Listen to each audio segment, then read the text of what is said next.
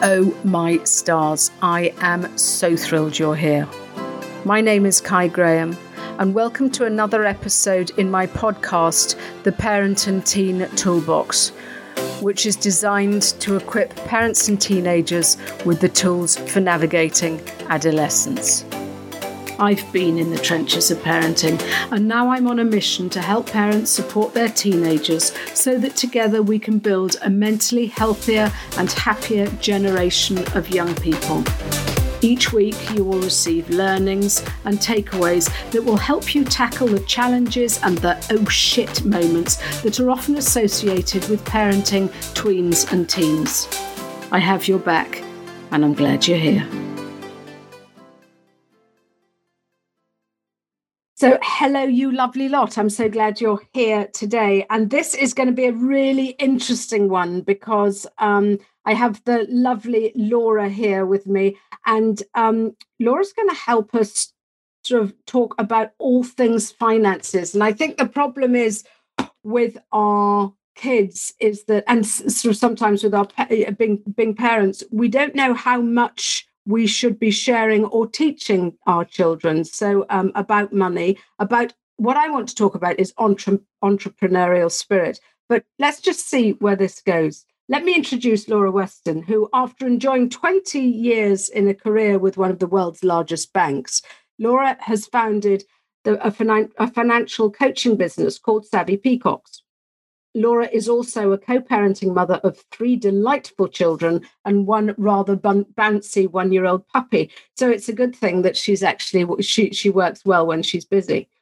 Savvy Peacock supports families to break down the taboo subject of money within the home throughout a collaborative learning process for, I hasten to add, both parents and children. And they have a mission to increase financial literacy across the UK through future generations working with children as young as five year old and up to 21 year old. And I know that there are some 20 somethings that also might benefit from listening to this. So, Laura, thank you, my love. Thank you so much for being here. This is. Um, it's a topic that sort of you either sort of know well you're either confident to sort of talk about or it's a bit sort of yeah la la la la la so i'm so glad you're here to sort of as you say break the t- taboo thank you Thank you for having me, Kai. I'm really interested to talk about this subject with you because you're quite right. There is quite a differing of array as to how people approach this. And quite a lot of people don't like talking about money, which, um, of course, then has an impact on our children and what they know. So I'm looking forward to sharing some gems with you today. Because I think it's quite interesting because I think how we are parented about money does have an impact on how we operate as adults. And I sort of do remember that my mum was very much budget, budget, budget. Make sure you've got sort of all your ducks in a row. Make sure you sort of put some some away for saving and do this. And my dad sort of often used to sort of see me struggling and used to sort of you know bung me a little sort of handful of sort of pound notes in those days or fivers and just sort of saying, "Now listen, you should be all right with that," which was absolutely wonderful and i relied on on my emergency funds from dad but it didn't actually teach me very healthy sort of money tactics i must admit so i think how we parent will have a big impact is that fair to say yeah, it definitely does. And I, am in a similar boat to you. I was encouraged to go out to work from age 13 and I was working on a flower stall and loving it because I was earning quite a lot of money at a young age, to be fair, which I think was a great ethos that my parents encouraged me to do. But what was missing was what to do with that money. Yeah. So at that age, I was just desperate to earn it and spend it, earn it and spend it as soon as I could. And looking back now, if I'd had the education around what I could have done with that money, then it might be that my teenage years would have been very different. And funny enough, I actually think that I probably would have ended up being an entrepreneur much sooner than 37, which is where I am now. you see, you're quite right, because I was on a clubhouse room yesterday, and I think the topic of conversation is what should we be teaching, or what should schools be teaching our kids now? And I have harped on about this a lot because I mean, I did double maths at A level, which sounds sort of to those who aren't sort of mathematically minded, sort of quite impressive, perhaps. I don't know. Very impressive. Yeah, but the majority of people say, well, what the blimmin' heck are you doing with that? And the answer is, well, nothing, mm-hmm. absolutely mm-hmm. nothing. And so, you know, school tends to sort of specialize us quite quickly. And even though I was a numbers person, I wouldn't say I was particularly sort of financially savvy, which is, is a real sort of a real shame. But you know, what came out of this clubhouse chat was the things that we do need to teach our kids. And one of them, as you're and here, here we are today, not only let's teach our sort of kids financial confidence and sort of, you know, how to budget and, and financial sort of intelligence, but it, it is it's about what you can you know we also talk about well here uh, my kids are getting an allowance an allowance to go and buy their trainers or to budget for nail varnish or to you know but not really well let's give them an extra fiver and, and see if they can save it because we, we don't tend to have that mentality do we no, and it's funny. There's two things I want to say on this. The first thing is, I don't actually believe that financial literacy should be taught within schools. Oh, interesting. For a, okay. for a few reasons. So, first and foremost, I believe that financial literacy is a life skill um, that should be taught within the home or within extracurricular activities outside of the schoolwork, because I think it's something that could actually be really fun. Um, and it's a really good opportunity to share with your children what an amazing life skill it is and where it can lead you. Um, and I think that comes better from either an expert coming in and teaching your children or through yourselves as a parent. Because, of course, if it's taught in school, it's going to be taught by a teacher, and potentially that teacher has no financial expertise. In actual fact, could be in a financial situation themselves, could have their own money blocks um, and may well not be comfortable talking about that subject. So I'm actually on a mission to get it talked about within the home um, and as a life skill that's taught, similarly to how we all work towards teaching our children how to swim. I think it's the same thing. It's a life skill that our children need to learn. Yeah. Um, and then, secondly, to what you've just said about how you're um, educating your children as to what to do with that money, absolutely, but also about how they're gaining that money as well. Um, and I've got quite a controversial approach around pocket money and allowances, if you've just mentioned there. Is again, I think it's great to teach your children how they can make money themselves, um, not just through because they feel like they're entitled to it because they get an allowance every month and then they can go ahead and do what they want to do with that money. Um, I, I think it's really great to teach children how to use the money they've got to either better themselves or bring more money to them, create more wealth, um, and display to them how they can go out and and earn their own money through either a service or a product. And that's where the entrepreneurial spirit piece comes in, which I know we're going to talk about. Okay, so you say it's controversial. What's controversial about that? Because you know, I, I agree that sort of you know it, it's it's um you know it, it's it, it's not always great just to sort of say here's your five quid a month 25 quid a month because you know i'm the one with the purse strings um you know because as parents we've likely uh, sort of earned it in, in one shape or form so surely surely we should be teaching our children that they too can earn it yeah i mean that's what's controversial is i don't believe that children should be given pocket money or an allowance yeah. i believe that we should be giving them the skills or the understanding on how they can earn money. And that could also be within your family home as well, by the way. I know there's lots of parents out there that might sort of monetary award their children for making the bed or stacking the dishwasher. I don't believe in that either. But if there's an opportunity, let's say I want to go and get my car washed, I should be able to say to my children, look, I'm going to go down the road and pay for someone else to wash my car, or I can pay you to wash my car if you if you want to spend the next half an hour doing that, and I'll give you eight pounds, the same as I would have given the guy down the road eight pounds. So it's those extra bits within our our families that you could maybe use as a a monetary exchange, shall we say, rather than re- rewarding children with money.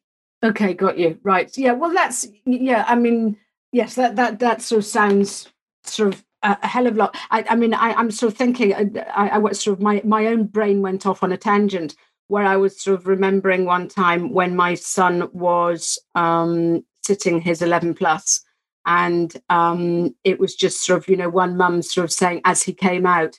Do you think you've earned enough to get your sort of? I think it was two hundred pounds for your, for, and, and it was like seriously, this little child who is 10 years old has just come out and he's probably knackered. He's probably just sort of feeling as though he's you know j- just just wants to curl under a rock or have a hot chocolate. And there's mother sort of immediately thinking how worthy do you think you are and will you get the money you you you know you really want for the grade you've achieved? And and i think we'd sometimes fall into that group isn't it? So you know for G- gcse's is for eh, well in my day it was sort of o levels but for and it's not even on a grades now it's numbering isn't it but for every grade sort of top grade you get i'll give you x pounds and and it just sort of drops from then so we're putting the wrong value on both money and studying surely yeah i mean i i actually cringe at that um, and it was something i experienced for my gcse's so you know if there are any parents out there have done that it's not it's not wrong but I would say that you are delivering the wrong messages yeah. around money and monetary reward.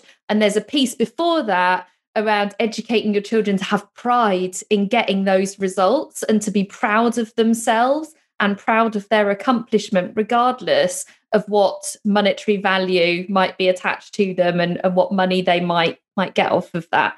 Um, I, am I'm, I'm not sure I buy that, and I'm not sure it's something I want to do with my children. Yeah, exactly. But I, I mean, it, it's something that I was brought up on. Uh, you're quite right, and I just remember my sort of granny sitting there sort of with a pen poised going how much do i write for you? And i just sort of thought hurrah because for, me it was sort of you know money on a plate because i'd done all the effort and it had it had all gone you know so i this was just a windfall for me. But it's still it as you rightly say it, it, it does sort of paint the wrong message. But i think this is the thing that a lot of us do reward. And and it's sort of because it's been ingrained in us hasn't it? We we reward kids with money because that's how we see it as if you work very hard you will get your sort of you know financial recompense at the end of it. And maybe we need to sort of address that balance and teach our kids as you sort of say more about the fun and the creativity side of it yeah, I mean, it's definitely um, generational. Uh, yeah. You know, everything that we do with our children is because of something we've been taught throughout the generations, whether that's our immediate parents or maybe our grandparents.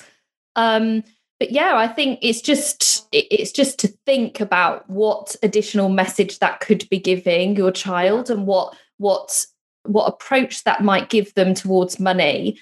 Um, and for things like exam results, you want them to have good exam results because that's going to give them a great sense of pride. It's going to set them up for their mm. future, not because they're driven to earn more money. Um, and funny enough, I actually heard a story last week of somebody that pays their children to read books.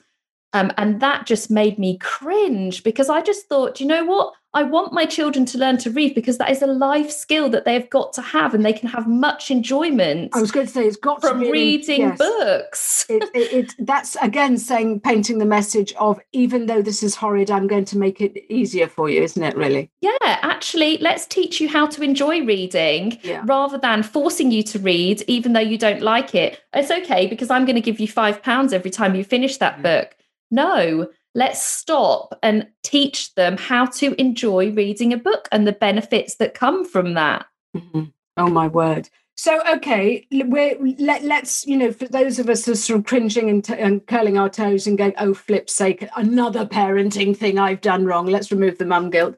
Um, how do we do that pattern interrupt? How do we sort of change this? What what what? How would you sort of guide us to go? Okay, let's just start creating a different story then.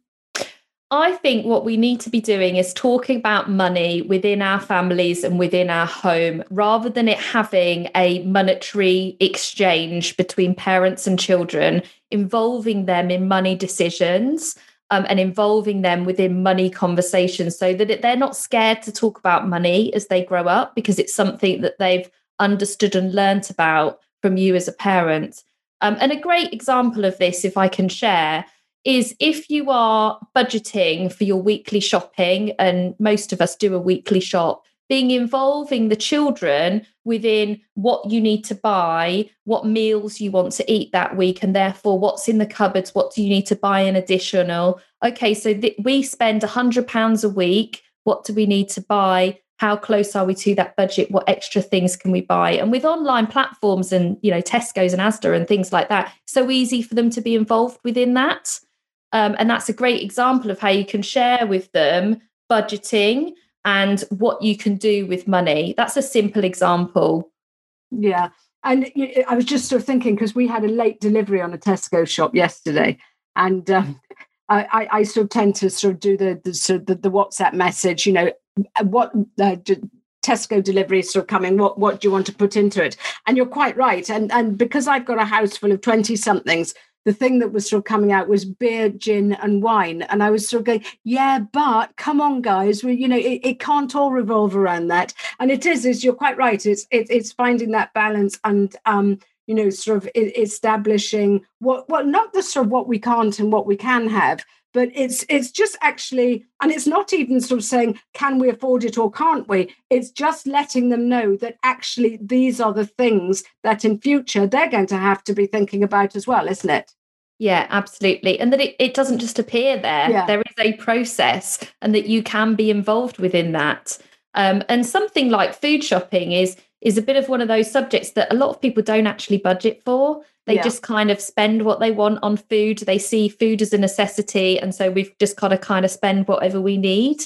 But actually, if you're really quite strategic with it and you're careful with what you're spending your money and you get um what's the word? You get you get interested in approaching it in a different way and be creative with what's available to you, then um, it's quite easy to, to budget around things like that. And I just think, again, that's just a life skill that would well, be great to share with your children. You're quite right, because my kids have been here for a while now. They're living at home. Um, and until sort of lockdown eases, and I, I think that's sort of you know thankfully coming to an end.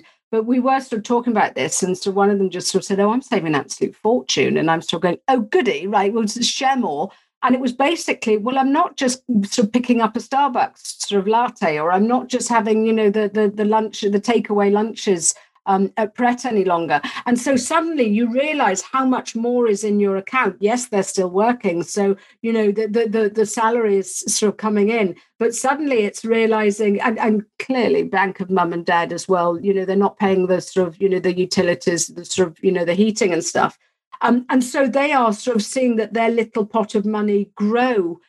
Sort of, and so it's a sort of, oh, well, hang on a minute. When I get back into the big wide world, how can I maintain that? So it's quite useful actually just sort of seeing how our spending habits over lockdown have changed for an ex- for example but also how we can just be slightly more savvy about what's going on yeah, I mean, something you could do on that is compare your bank statement from, let's say, this, you know, January 2020 yeah. in comparison to now. And what you could almost do is say, okay, well, normally I'm spending a hundred pounds a month on Costa coffee, which yeah. is a lot, but it does happen, especially if you're yeah. going into a workplace. And so I'm not spending that anymore. So I'm going to put that hundred, I'm not going to leave it in my bank account for me to think about spending elsewhere. I'm going to put that hundred pounds into a separate pot yeah. for, let's say, treats. Yeah. I believe in having a treat pot. I don't believe you should go without. So you know you're not spending that money anymore so get used to putting that money elsewhere which you can use it for greater good or use it for another purpose later on because if it stays in your bank account you probably will find a way to use it and it, it always tends to disappear doesn't it exactly when it's good old amazon that are making a fortune out of us in lockdown oh. where it's easy to have things delivered to the home it, it, you're quite right but now listen so I, I, I know what I do so definitely want to talk about. So a slight segue is um, teaching our children and i know a, a, lot of us don't because i was so guilty for it for a while is talking about you know i know we're sort of talking about budgeting and sort of you know where our money's going and just sort of a little bit about financial literacy. But for teenagers it's so important for them to understand this thing called credit rating. Now tell us a bit about that I cannot tell you how important this is. Um, so please stop me if I'm going off on one, but I'm so passionate about this subject. So it is your most precious asset. Sorry, Kai. That's right. Because I think the thing is, is that when I grew up, I didn't know about it. Um, and and it was you know and it's sort of things like well I didn't have a credit card for a while because I sort of didn't really need one and and, and so actually not being funny the, the world out there didn't really know that financially I existed. So t- tell us about the about credit rating. Yeah. So a lot of people don't realize, even adults, let alone teenagers, that it is your most precious asset. For me, it goes above owning a home, having investments, having savings, everything. For me, it's your most precious asset. And it's something that can have a really negative impact on your future life if you don't look after it. So I was really lucky to learn this when I joined the bank at 18. Um, but there were lots of my friends out there that were going off to university that weren't educated. They ruined their future by simply not understanding that credit cards or student loans, for example, could have an impact. So, so for, for a start, let's just go back then what is a what is a credit rating? Where does it come from? How does it get created? You know does it, it doesn't get created when you're born does it? You know wh- where, where does it come from? Why is this thing suddenly so very important that it seems to have materialized from nowhere and we don't actually know sort of how it happened but and I, I should have been guarding it but i didn't know that i needed to and i didn't even know what it was. So tell us about that. Yeah so a credit score goes live the minute you turn 18 so it's something to be talking to your 16 and 17 year olds about as, as they grow older. And it's something that is created based on where you live. And it's all linked through your name, your address, your national insurance number, everything like that. So you could, there's nothing really you can relate it to being similar, but it's like a profile of you. Um, and it's something that sits there within a um, a platform there's a few platforms that are available. This is the bit that people find confusing because there's a few different ways few different platforms that measure your credit score but the most popular ones are experian and equifax and they sort of hold this scoring of your financial literacy and your your credit scoring um, and it will assess how well you do money how well you uh, manage your money um, what credit facilities you might have it knows everything to do with anything in your name. So it will know all every single bank account, every single credit agreement, and anything to do with money that happens in your name linked to your address, which is another really important point to make because a lot of people turn 18 and then they have their linked address as their university address or maybe somewhere that they're staying near university. Um, and I would urge you to not do that. So if you're going to go off to university and you've got your student bank account, keep your home address as your parents' address and have a correspondence address as your your address near university because your home address is the only one that's going to have a direct impact on your credit score and the reason I say that is because you could be linked to an address, let's say you're at university in Leeds, you could be linked to an address where someone previously might have had bad credit. And then your name is linked to that address, which could have a negative effect on your credit score the minute you go off to university, which is the scary thing. Whoa.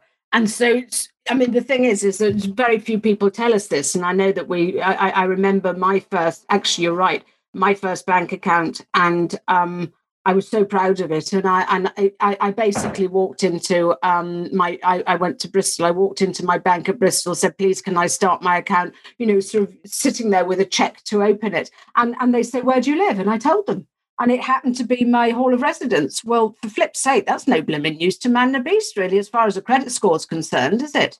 No, but unless someone tells you, no, no you know. Yeah and it was basically and i think it was basically well this is where i want all the correspondence to go to so yeah that's where i live and no one had the the the uh, well they would have the financial knowledge but no one had the back then because it was quite a long time ago but they didn't have the sort of the sense to say now then dear let me just give you a little bit of advice here um which well, you know, there we are. I've got to say, I mean, it's the same as if you choose to open anything joint with anybody.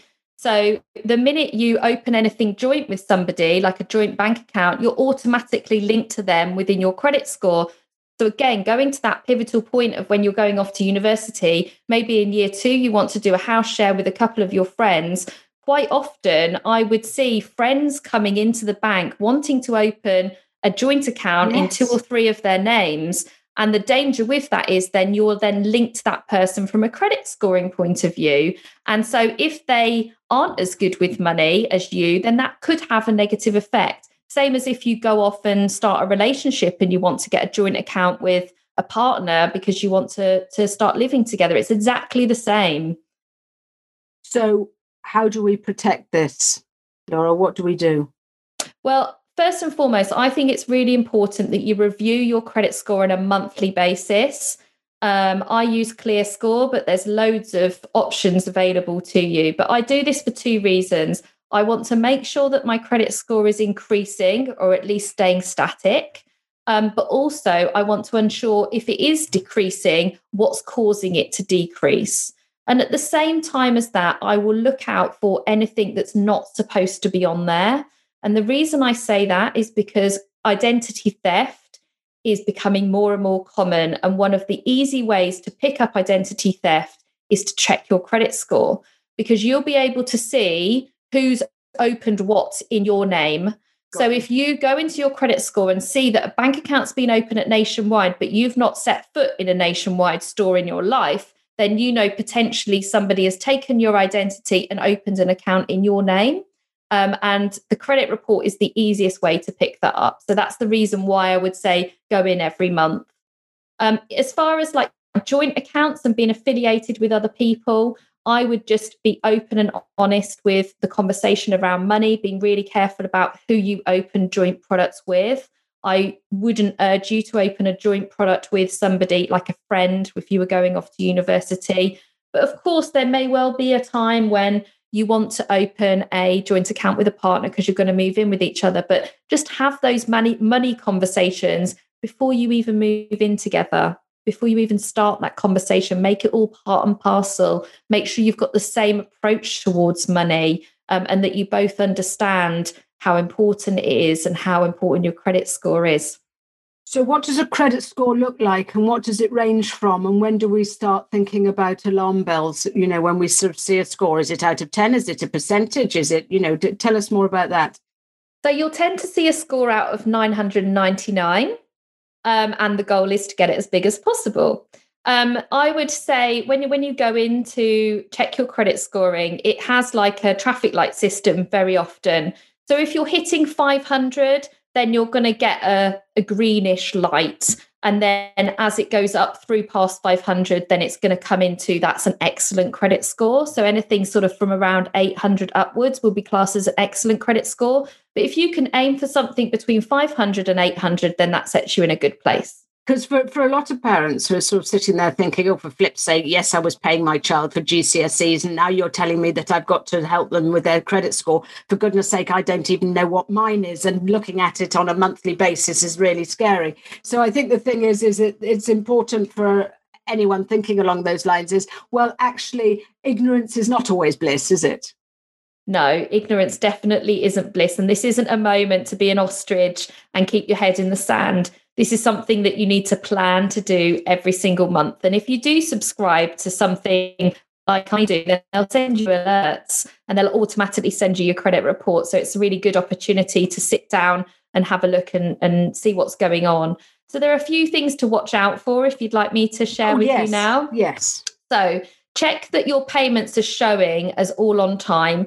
So it will dictate to you on the credit report that you are paying your payments. When I say payments, I mean like your bills um, on time. So that's really important. And it again should have like a little traffic light system. Check that all the accounts are valid and that they're showing the correct values. Um, and really ensure that the credit searches that are on there that they're accurate and that you gave the authority for that credit search to happen so every time you enter into a credit agreement or open a financial product the chances are someone's going to do a credit score on you. And so you should have to give your authority for them to do that credit score. So if you haven't authorized it, then you can go back to that provider and say, well, hang on a minute, you've done this search and I haven't authorized you.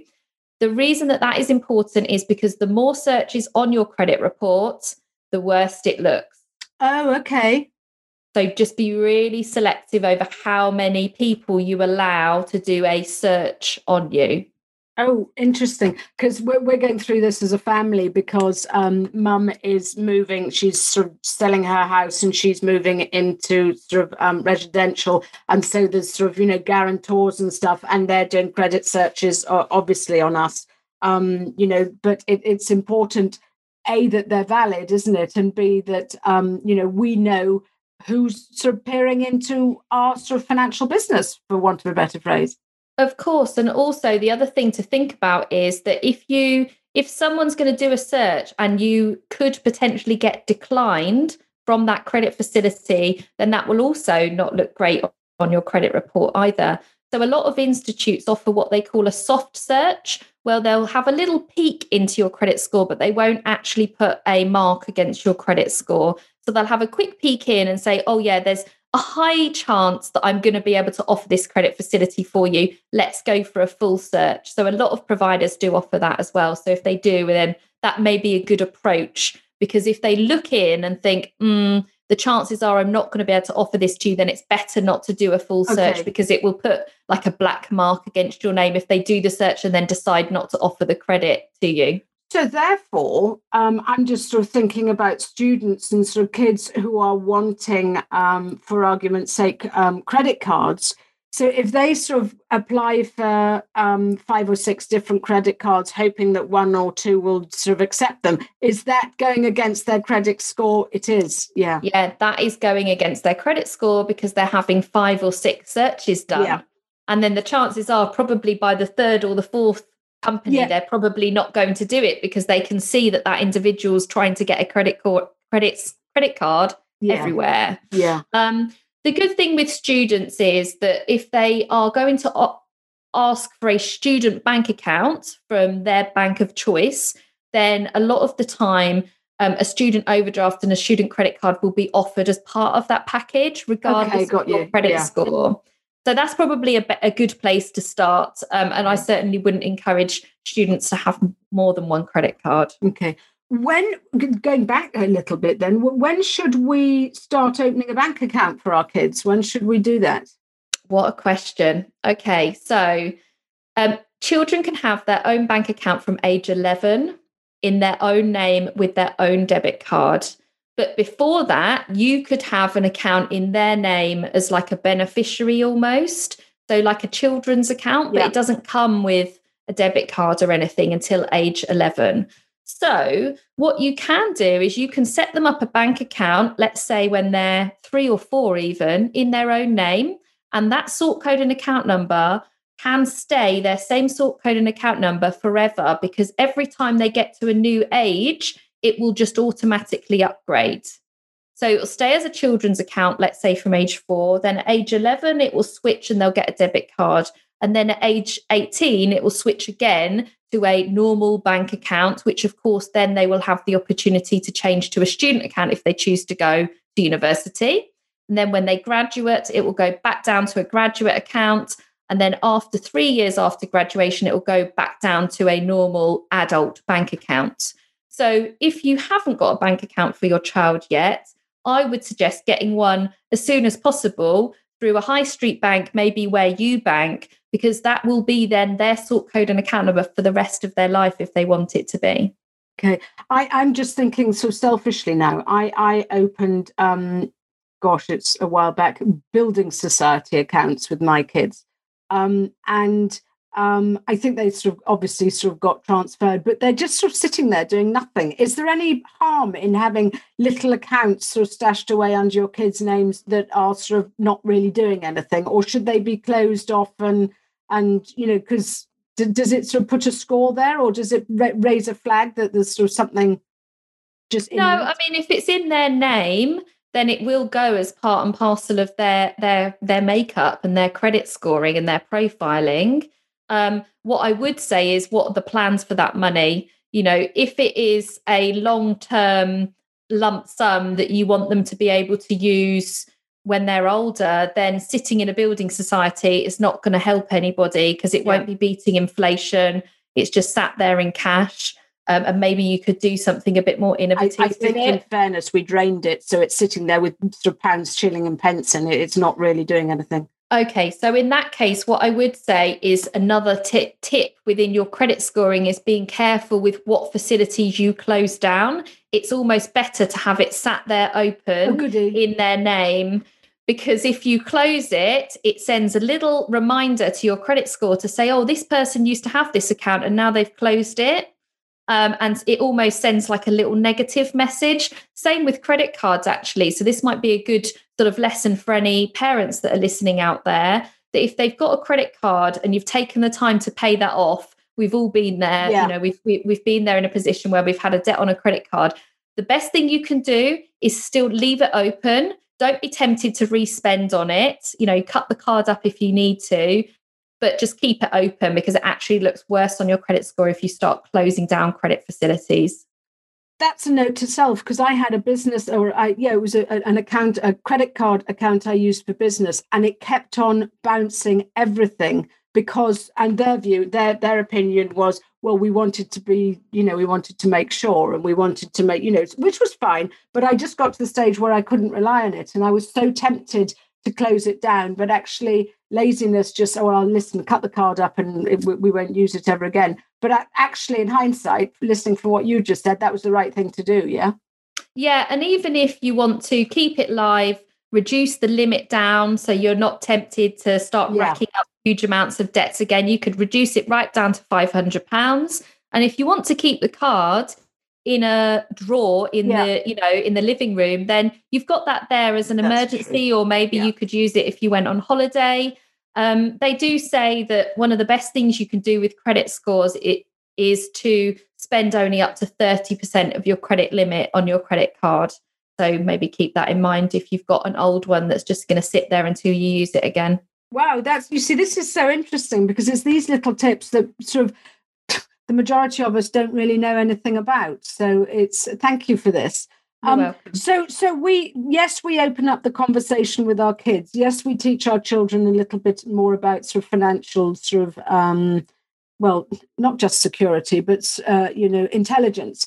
Um, and and to make it fun and to make it a, a, a sort of I suppose a journey and and how they can sort of develop this knowledge sort of um, for years to come.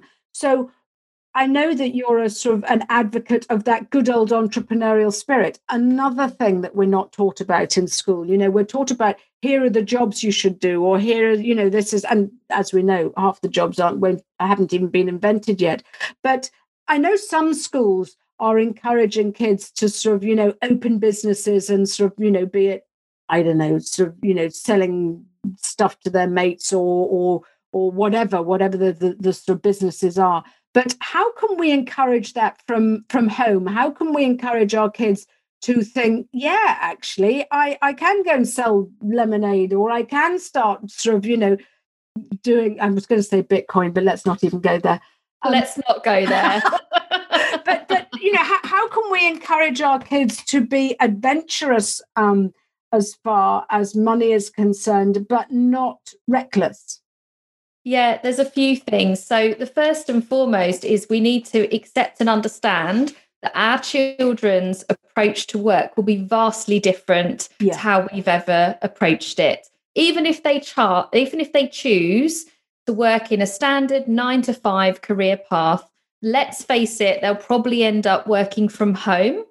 They'll have far more time available to them to maybe start a side hustle, they should know more about creating a passive income.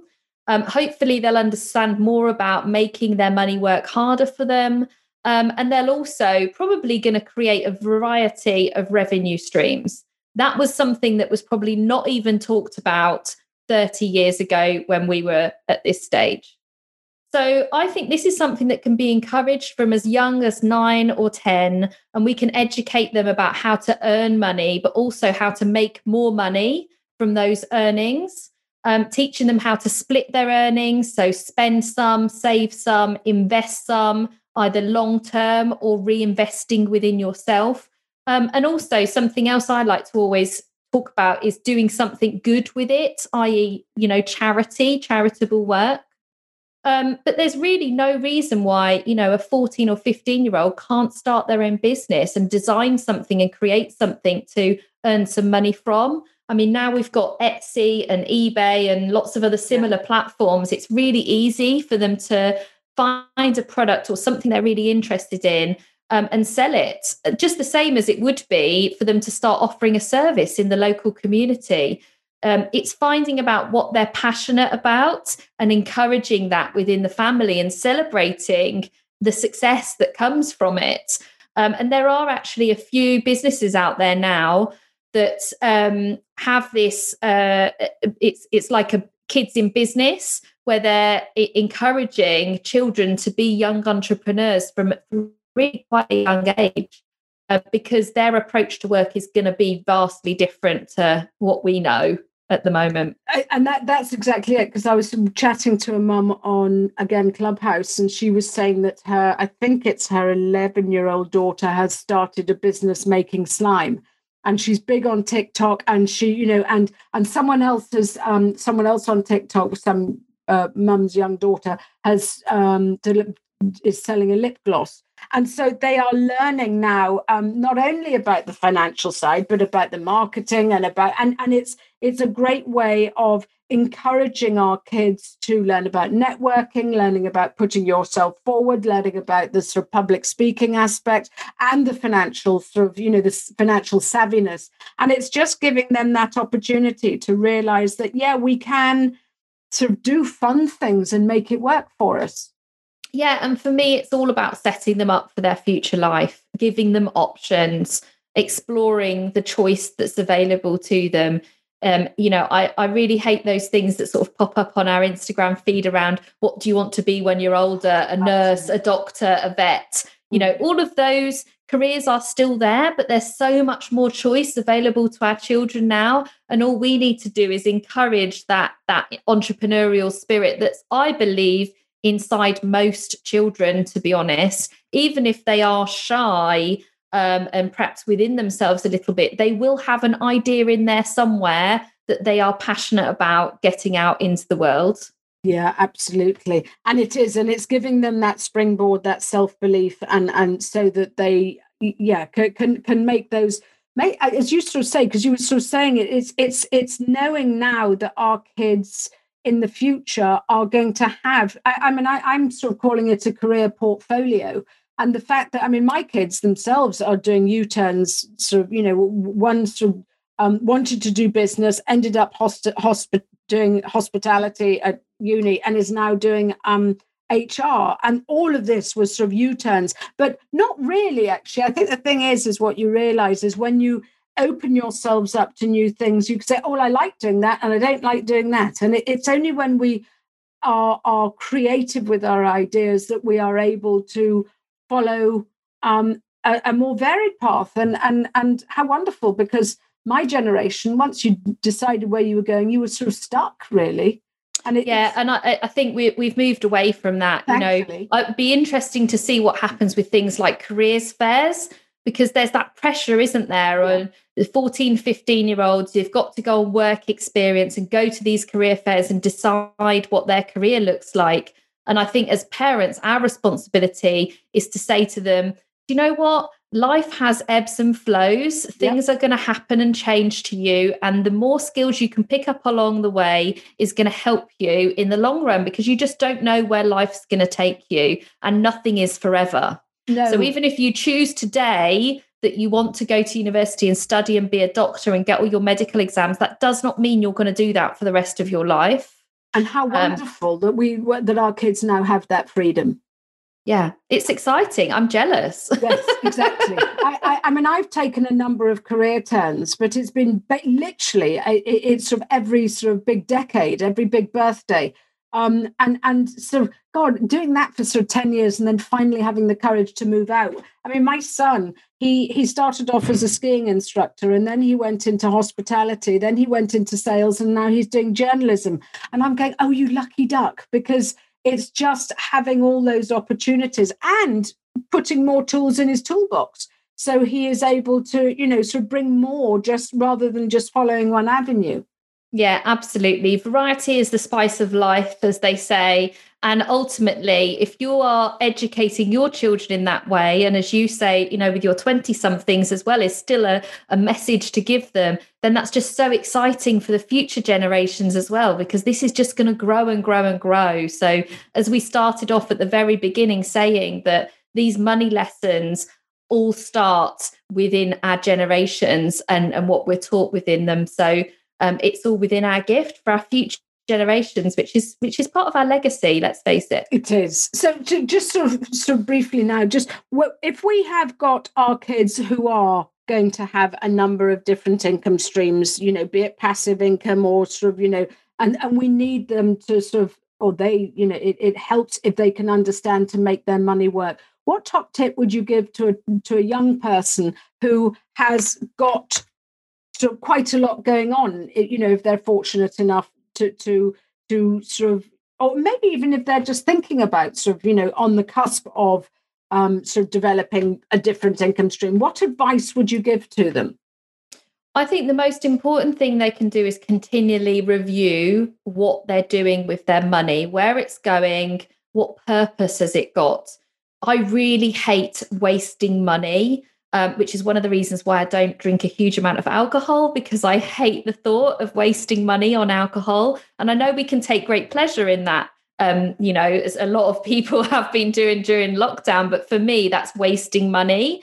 Um, and so, if these youngsters can have a look at, okay, this is the money I've got, this is the money I've got coming in, what am I doing with it? Am I enjoying it? Am I saving some of it for my future? Is it adding value to myself as an individual, or can I do something with it to create more money? It's it's giving every single pound a purpose. And so it's it's leaving that sort of wage packet mentality behind, isn't it? It's it's it's leaving that behind that sort of getting paid on a Friday with the little brown envelope, and this is all I've got to last me until next Friday. And it's just having that mentality of creating a brighter future with what you've got at the minute? Yeah absolutely. You know the day the day you get paid should be a day you sit down and decide right what do i want to do with this money? Where is it going to go?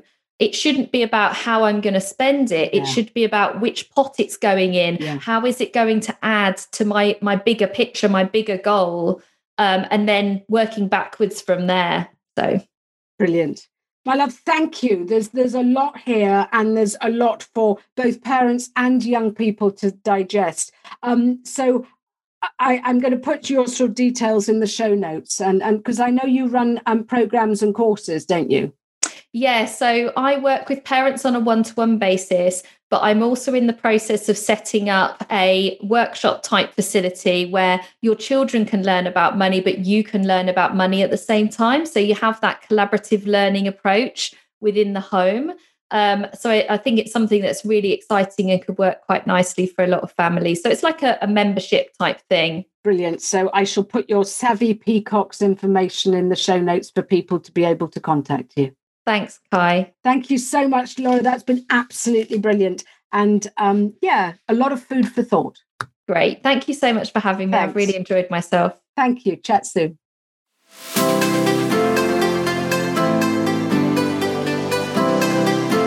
Thanks so much for listening to this entire podcast. If you want to help other parents looking for support, then please share this with your friends and family because if you find this podcast useful, then they will too. So please share via your social media. If you have any parenting questions, then please give me a shout through my email, which is toolbox at kaigraham.com. And I may even use your question as a future podcast episode. If you want to connect, please come and join me on Instagram. Just search for Kai Graham. Also, could you do me a favour, please? Parenting teenagers can feel very confusing and isolating at times, and I believe that it takes a village to raise a child, and we are here to support one another. I'd love it if you would leave a review on iTunes, and a good one, by the way, because when you do, it lets more parents out there know that there is support for them too. Thank you. And as always, this comes with much love.